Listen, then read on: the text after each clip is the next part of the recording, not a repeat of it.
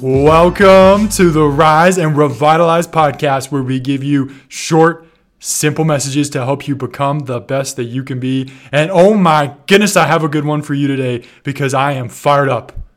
I have a very important message that we all need to hear, that I need to hear, because I know that we are all feeling on some level the darkness and the disparity of what is going on in the world right now. Whether it's COVID, the lockdowns, families and businesses being torn apart, what's going on in Afghanistan. I've never in my lifetime seen so much division, so much hate, so many people turning on each other, families and businesses being ripped apart, basic freedoms being destroyed. And this is not going to be a political message. I don't care where you stand, whether it's on the left or on the right. It doesn't matter to me. But this is a reminder that we are all human, that we are all in this struggle together, that we were all playing on the same team, trying to build great lives and looking after our families. But yet that's not what we're seeing in the world right now. That's not how people are treating one another. And so to start this, I have a very powerful quote. It's a quote that I overlooked for a long time. I never really understood the gravity of it. And this is a man, it was said by a man that I believe that if he could come back to the present time, he would be appalled by the way that we are acting, by what's going on in the world. And that man is Martin Luther King.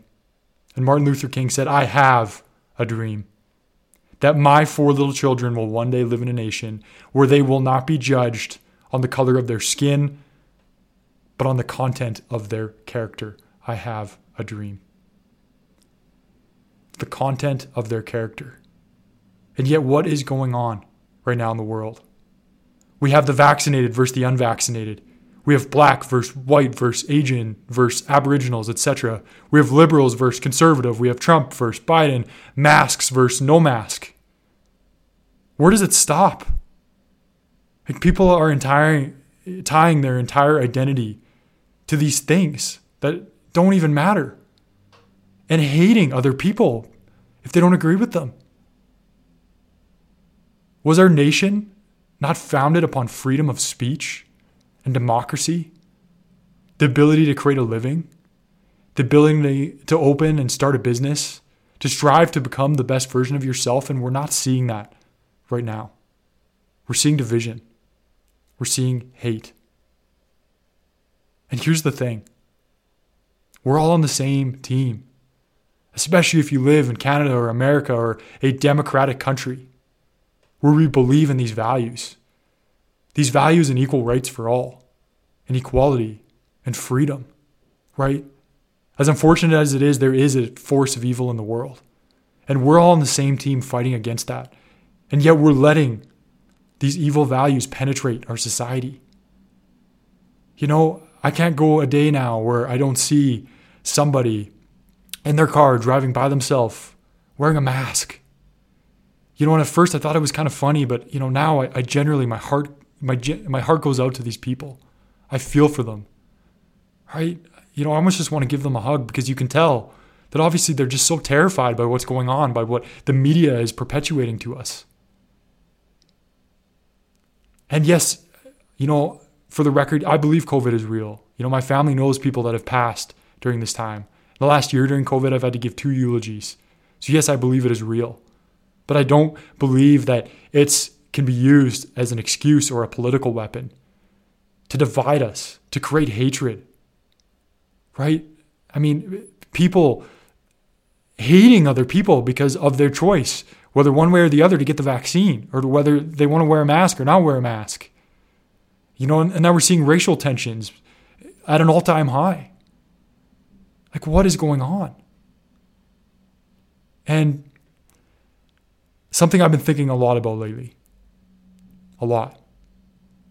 is about the men and the women that 80 years ago in World War II died for us, that died for our freedoms, died so that future generations could have the right to have the freedom of speech, to be able to start a family, start a business without being told what to do, to be able to wear what they want to wear, practice the religion that they want to practice. They died for our freedoms. And if these men and women could come back and see the way that society is acting today, what would they say? What would they say? They went overseas and died at the hands of Nazi Germany. You know, and how different would our lives look like if they hadn't done that? If Germany had won the war? You know, a government system that believed in control, believed in only allowing people to look and act a certain way, not practice religion, right? That persecuted based on their background or the way that they looked, not on the content of their character. They would be a government that would tell you where you could and could not travel to, what you could and could not read, who you could and could not spend time with, controlling what you wear, what you say. And yet, what are we starting to see perpetuated in our society today? With censorship and, you know, these passports now that are coming out. What happened to the values that brave men and women fought and died for? And a movie I've been thinking about often, and I think it's such an important movie. If you haven't seen it, I'd recommend you go and watch it right away because it's so powerful. And it's the movie Saving Private Ryan. And I won't ruin it for you, but the basic plot is there was this family of four boys that were all fighting in the war, and three of them died. They were killed in action. And this got back to the military generals and the top of the military in the U.S., and they decided to deploy a team of 10 men to save the fourth boy, pull him out of overseas and bring him home, so that this American family wouldn't lose all four of their sons. And so these 10 men went out on the beaches of Normandy, over in Europe, over in Germany, to save this one man, Private Ryan. Many of them died doing this. And at the end of the movie, Private Ryan is standing over the lieutenant who's dying, this man that gave his life to save Private Ryan. And there's two very powerful words that were said that I always thought about and I always knew were very significant when I first watched this movie as a teenager, but come some 15 years later, I'm really starting to understand the significance of it. And the lieutenant said, "Earn this. Earn this." And I never fully understood that until recently. But here's the thing. That movie's not about Private Ryan. Private Ryan isn't just some fictional character. Private Ryan is us. Private Ryan is you. Private Ryan is me.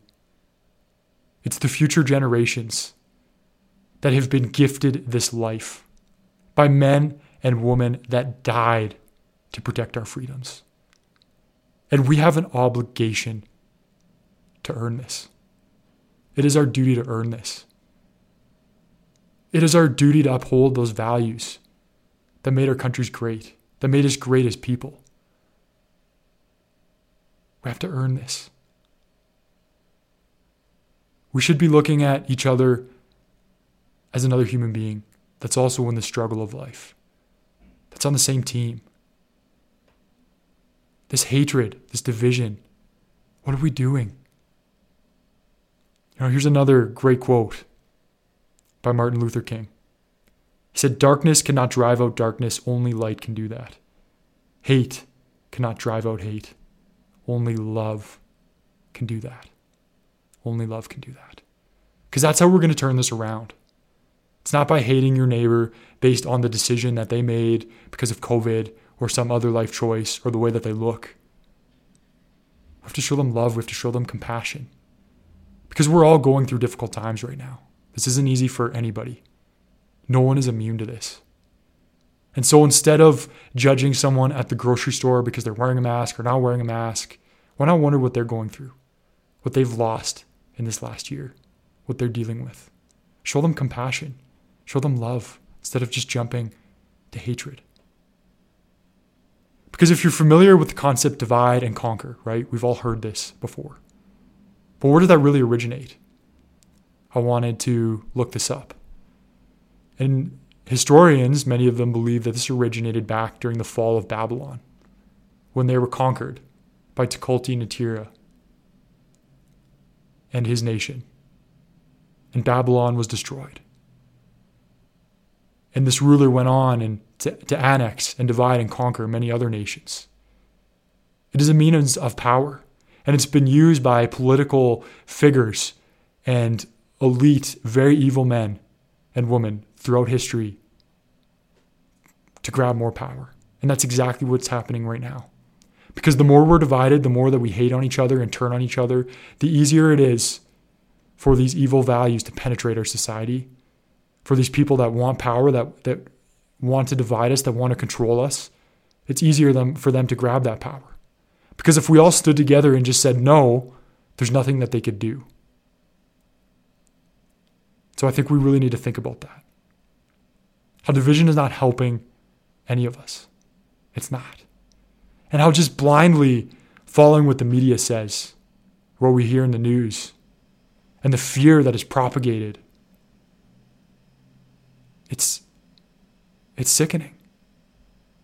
There's another famous political quote. How fortunate it is for leaders that the people they govern do not think. Let's let that sink in for a second. Do you know who said that? Hitler said that. And it makes me sick to think. But that's a lot of what's going on right now. Is we're just blindly trusting what we're being told in the media, what we're being told by our politicians, and people aren't thinking for themselves. They're not remembering what our forefathers and foremothers died for overseas to protect. Because we all need to stand up and say no to some of the tyranny that's going on. And we need to show compassion, and we need to show empathy to those around us. And we need to stop giving in to the division, stop giving in to the hate. Because we all have an obligation. We have an obligation for success. We have an obligation to make the most of the borrowed time that we're living on. Because of the people that died to protect our freedoms, to give us this life that we are so blessed and so fortunate to have today. And so that's the message that I'm going to leave you with. I think it's a very important one. Probably the most important one that I'll ever have on this podcast. Is really look at your life. Look at what you're doing. And I'm going to look in the mirror and do the same. And remember that we have an obligation to earn this.